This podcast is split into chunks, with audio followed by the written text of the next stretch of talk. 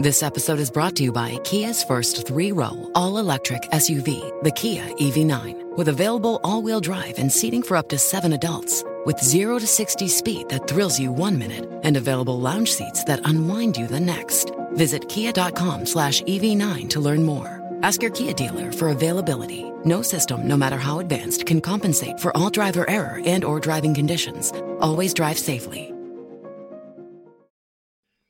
Does a massive entertainment franchise have a connection to one of the worst crimes possible? And then we continue Halloween month with the spooky tale of the Ellen Austin. When this ship set sail from London to New York in 1880, it was supposed to be a routine journey. And the journey was normal until they ran into a ship that devoured all hope. Today on Dead Rabbit Radio.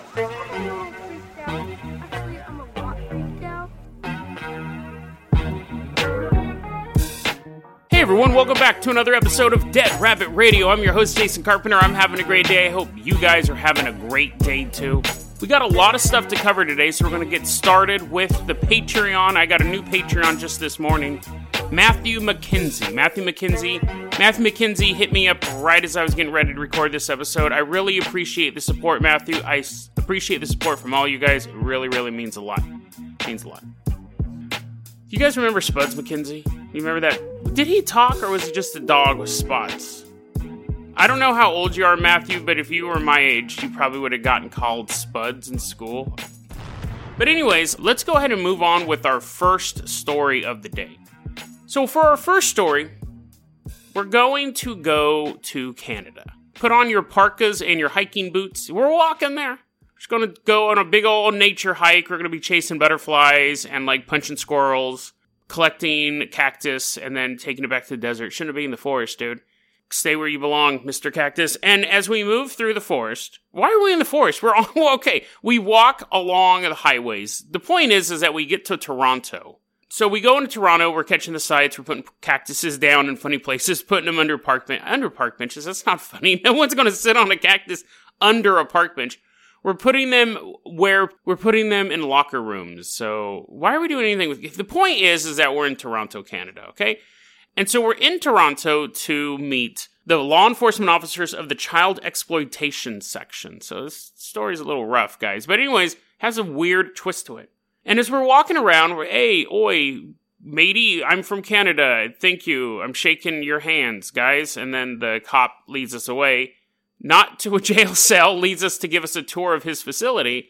And we're looking around and we're like, oh, you know, it's mostly computers because they have to deal with a lot of horrible stuff on the internet. But you go into one room and there's a giant poster, and it's a picture of the original cast of the Star Trek television show. So Kirk, Spock, Bones, Uhura, Scotty, and the Russian dude, Vlad. And so we go, hey, that's kind of weird. Like, why do you have. Oh, oh, I didn't finish describing the poster. so it's not just a poster of the Star Trek crew. That would just be kind of out of place for the child exploitation section. They're like, oh, we're huge fans. No, I didn't finish describing the poster. The poster then has the faces of each cast member replaced with a photograph of the officers working in the child exploitation section. So, this actually happened. There was a reporter who was covering this group, saw the poster and goes, "Why do you have that po- like why why is that poster there with your faces on those people?"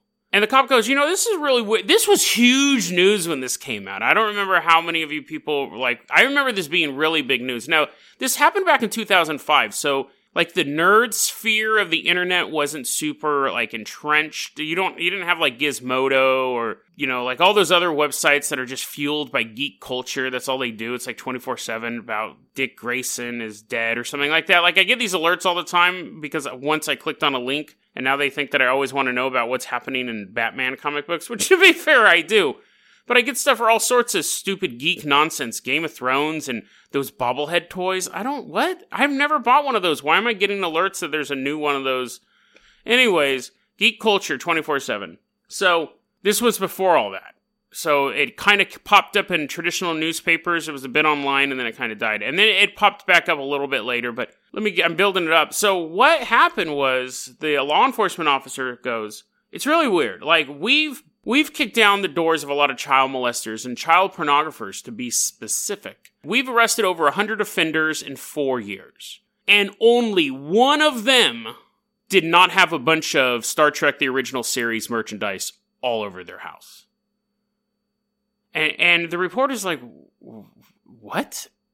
And the dude's like it's weird. It trust me, it's weird. And I can't figure out why it is.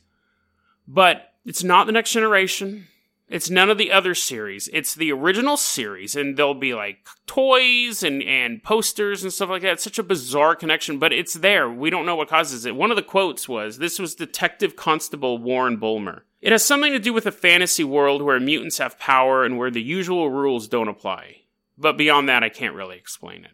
And that doesn't, that's not kind of not a good description of Star Trek. I have my own theories of what could cause it, but one of the this was from the Huffington Post article I read about it. They said the characters in Star Trek as as sexual as like Captain Kirk is, he never forms real connections with any of the adults around him. Like he has a connection with Spock and Bones, but like a romantic relationship. It only lasts an episode and then he's gone. There's no long term relationship goal for him. And they said that appeals to a pedophile. They're not looking for a long term goal, they're looking for a short term fix and they're seeing people who's just moving from conquest to conquest to conquest. They also said the show is fairly sexually sterile as well. There's a lot of like shirt ripping and kind of making out, but there's not a lot of like real sexuality in it. I mean, the show was from 1960s. What do you expect? Another thing was that any sort of fantasy world has generally a world with no rules, where there's no boundaries, where people are kind of making things up as they go. And as a reader, you're going on this journey where you know the next episode there is a brand new thing happening. So there's no rules. There's nothing going on. But the thing is, is that because people go, well, did they find other fantasy stuff there? Was there other sci-fi stuff? Because people started asking after this article came out. Originally came out in the L.A. Times back in 2005. Got a lot of phone calls to this section, and at first they started saying, "Well, I was kind of misquoted, but it's true. Like, yes, I didn't say exactly what I said, but it, there is a connection. And so that caused even more phone calls and, and like, oh, well, what about Battlestar Galactica? What about this? And they said, listen, we don't know why this is. We have no idea. And yes, you would go to a house where they would have a bunch of Tron action figures, but they would still have the Star Trek stuff. Like that was the one constant across all things. It really is a bizarre connection. What is there? The first thing is, is there a connection between the two?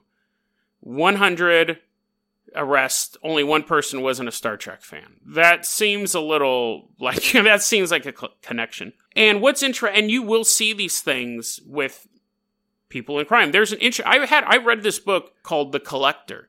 And if you were a serial killer in the 70s or 80s, if cops were like doing a case and they're like, "Oh, this guy's killed three women," da da da da da, they're on the hunt for these serial killers. They would turn to their partner and go, "What do you want to bet?" He has a copy of The Collector.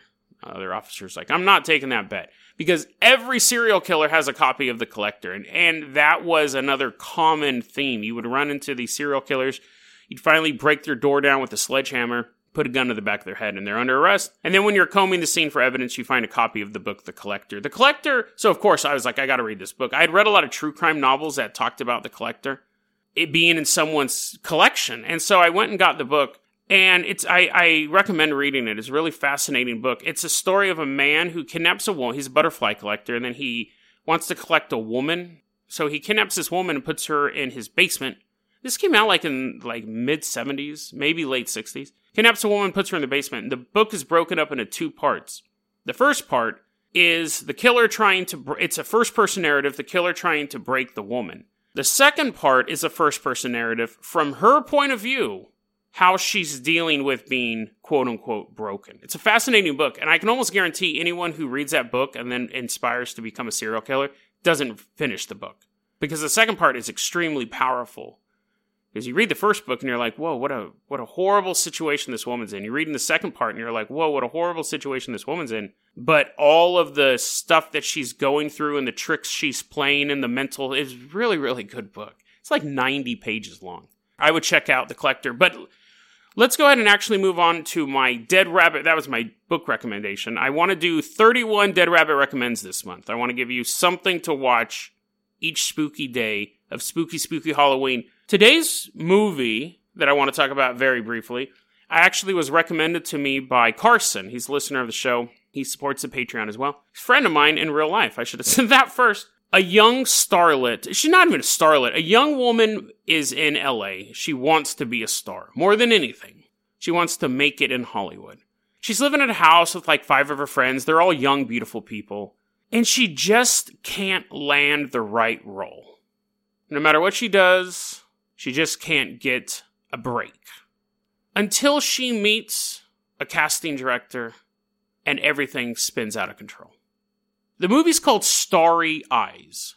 Now, right there, you're like, what is this? You're recommending me to watch some drama? This movie is about Illuminati, Satan worshippers controlling the movie industry, dark forces behind your favorite actors. It's a really, really good horror movie. Again, fairly low budget. It looks beautiful. It's beautifully shot. Fairly low budget, messes with your head a couple times. You you start to wonder, is she really hallucinating all this stuff and she's gotten too far into the internet and believes all these stupid conspiracy theories or are these things actually going on? Starry Eyes, that's my recommendation for today. Check it out. Really, really good movie. Okay, let's go ahead and move on to our next story. Just like how I want to have a Dead Rabbit recommends every day, I want to have a one spooky story for you every day. The pedophile story is just disgusting, but this story is actually spooky. So we're leaving Toronto. We walk to the ocean and then we just walk into the water. And now I'm swimming in my scuba set. Oh, you don't have your Dead Rabbit license scuba set? Sorry, bro. And you're like splashing around. I'm like, ah, fine. I go swim back. We're going to share my oxygen tank. I'm going to take a couple extra breaths, though. I'm be like, then I'll give it to you and you go, and I just take it back and go, because, you know, I got to survive longer, right? So, anyways, we're swimming in our Dead Rabbit diving suit, Dead Rabbit diving suit. I don't think you want to name a diving suit after dying. I don't think you want to name any of our vehicles after stuff like a dead rabbit dirigible. You don't want the word dead in your vehicle. But anyways, dead rabbit, dead rabbit diving bell. Isn't that like that giant? We're not even underwater in the story. Okay, so anyways, we get onto the dead rabbit rowboat. We'll, we'll help you on board. I don't know why we're going deeper into the ocean. Dead rabbit rowboat. We're rowing to the year 1856, but we're just rowing to New York. So we're just kind of doing a loop. And we go into New York City, we grab a newspaper. We're reading this article. This was printed in 1856. This was in the New York Tribune. This was printed in the February 19th edition of New York Tribune, 1857. We're reading this article, right? And there we tells a story about this boat called the Ellen Austin. And this guy says, okay, here's what happened. I worked on the Ellen Austin and I slept past the breakfast, the breakfast bell, the morning meal bell. Ding, ling, ling, ling. And the crew member slept past it. Eventually, someone goes, Hey, matey, why are you sleeping? And he goes, What? I didn't even hear the bell. He gets dragged out of bed and taken to the captain's quarters. And the captain's standing there and he's like, So I heard you slept past the morning meal bell. And he's like, I did, but I mean, like, is that a big deal? And he's like, Yeah, that's a big deal. On my boat, they throw a blanket over his head so no one can hear him scream, begin hitting him with a giant metal rope. And then the captain goes, Sick 'em, boys, and attack dogs, attack this guy on a boat and bite his legs up. He's like, Oh, next time we'll hear the bell, I promise. Ah, and they just bite his legs up. Captain's like, Good. As you can see on my boat, the punishment fits the crime.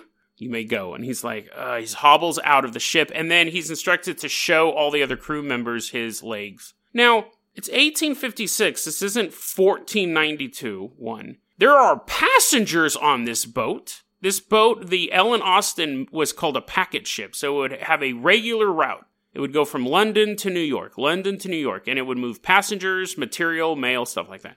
So other people are like, "Oh man, that was a really good breakfast. I really, I mean, that was a really good morning meal." Sorry, Jason and I really like those eggs. And then you see some guy with like bloody legs come out and goes, This is what happens when you don't come to the morning meal bell. 12 days later, okay? This same dude is jumping down off of like a mast or something. He's like, whoopee! He's like, oh, playing Errol Flynn. He's jumping off of this mast and he lands on the boatswain's foot and falls down. And the boatswain goes to the captain and says, I was just doing my boatswaining. And this guy jumped on top of me and hurt me. The captain goes, Bring him to me. So the dude hobbles in, legs are all still messed up. Captain goes, So I heard you attack this guy. He's like, I didn't attack this guy. get the carpet. So they throw a carpet over him, beat him with the wire again, end up like bashing up his head.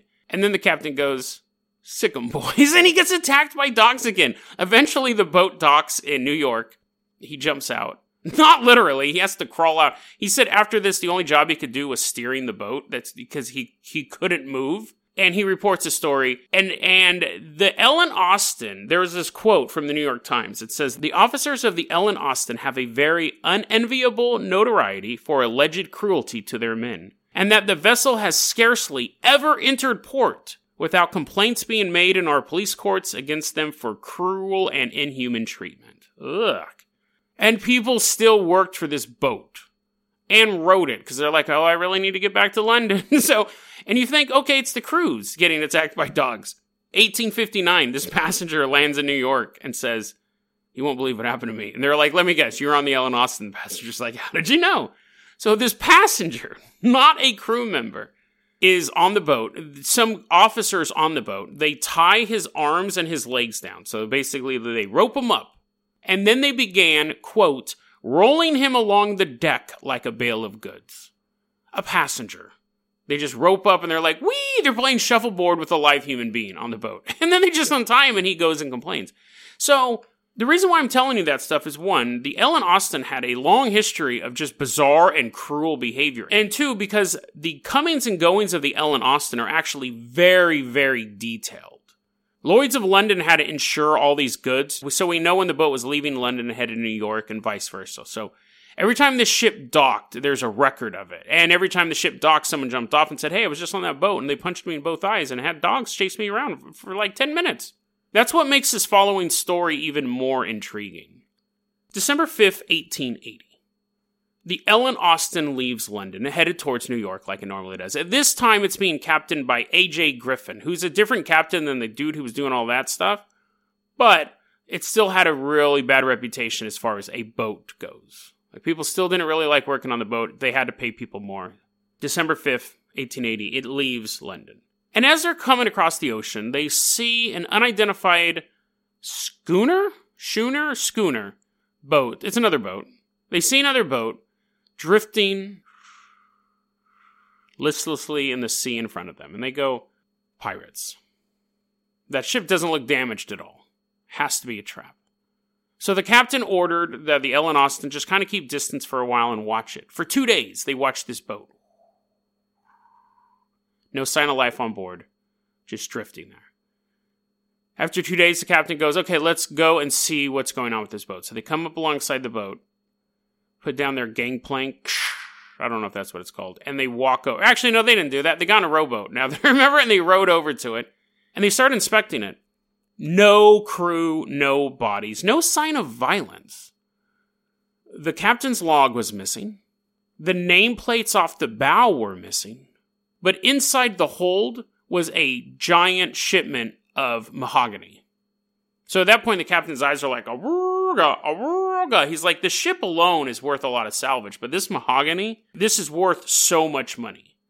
Salvage rights. We got to get this ship. He says, let's get my best crew over to that ship and we're going to take them both to New York. One of the article, I got a lot of this information from an awesome website called Sometimes Interesting. And they said, to be fair, it probably, the best crew would still be on the Ellen Austin. So it was probably his B team. But still, you got a good crew over there. Send some people over there and they're just going to take both ships back. And for about two days, both ships are sailing. Everything's fine. And then out of nowhere, which is really how everything happens in the ocean, massive storm hits.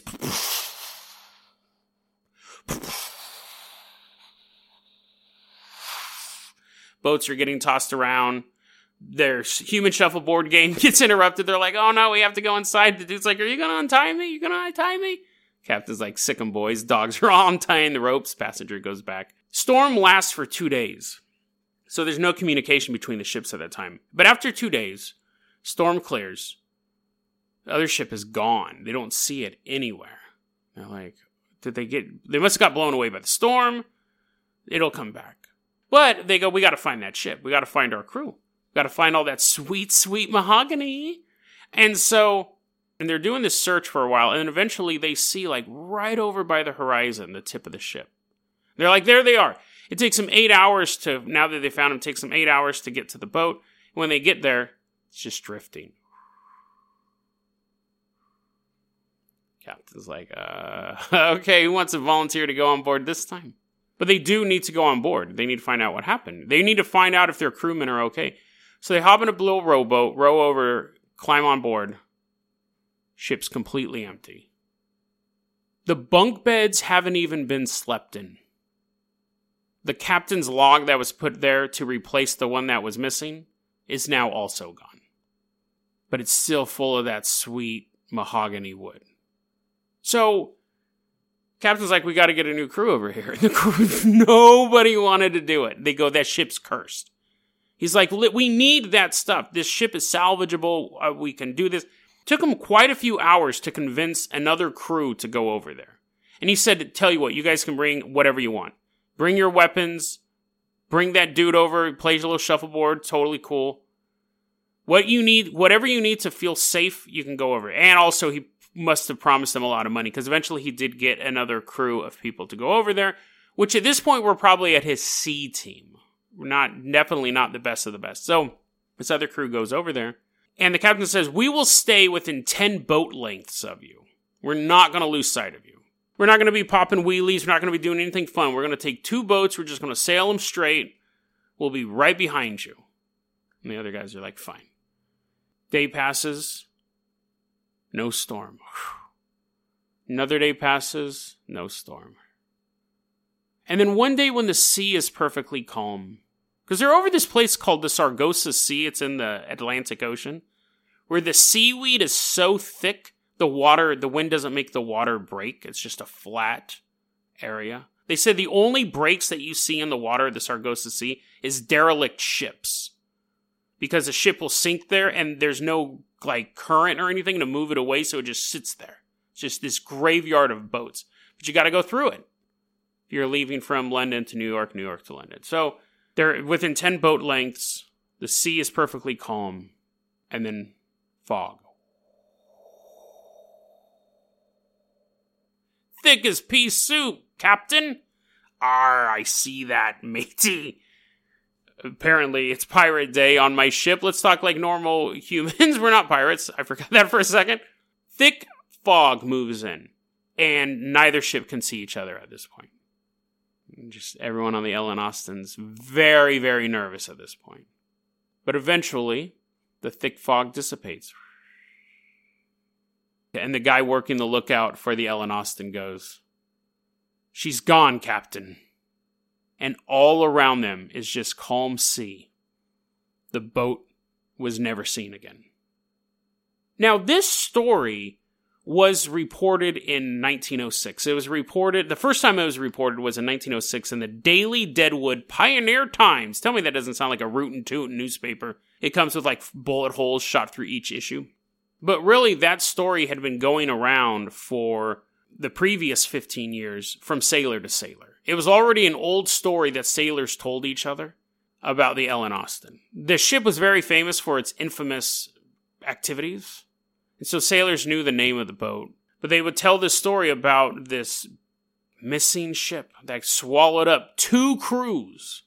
It was after that article in the newspaper, and that was a newspaper, after that article, it would come in and out. It was published in a couple other accounts, and then it was really made famous in the 1940s. There was a radio show that was like weird news. It was like the original Art Bell from the 1940s. So you imagine like ragtime music or jazz music, or whatever garbage they listened to back then. And a dude named Lieutenant Colonel Rupert T. Gould. Talk about weird news. He told this story on his radio show too, and that made it extremely popular at the time. That whole time period from after the boat docked in 1881 because, see, we have the records. I'll get to that in a second. But after the boat docked in 1881 till really today, I'm sure sailors still talk about this story, but definitely they were talking about it long before it became part of the public consciousness. So there's a lot of interesting facts to this story, and there's some myths. Obviously, one of the biggest, the first thing you want to know is we have all these documents about this boat. Are there any reports of crew missing from this boat during that journey? No, there aren't. If you have a boat and people die in your boat, you have to list it. Lost at sea, you have to list it. It's all for insurance purposes. But we do know that the boat left on December 5th, 1880, and it arrived in New York in February 11th, 1881.